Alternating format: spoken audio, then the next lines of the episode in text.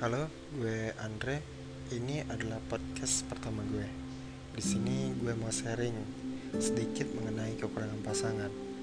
Berbicara mengenai kekurangan pasangan, kita sendiri sadar nggak?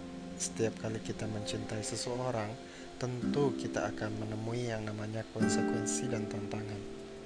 Ya contohnya, menemukan perbedaan, konflik eksternal, dan salah satunya adalah menghadapi kekurangan pasangan. Memiliki kekurangan adalah hal yang sangat wajar karena kita adalah manusia dan sudah kewajiban kita sebagai pasangan untuk menerima kekurangan orang-orang yang kita sayang. Namun, sering kali orang gak bisa menyikapi kekurangan tersebut dengan sehat dan malah menyalahartikan kelebihan seseorang sebagai kekurangan yang semestinya dibasmi.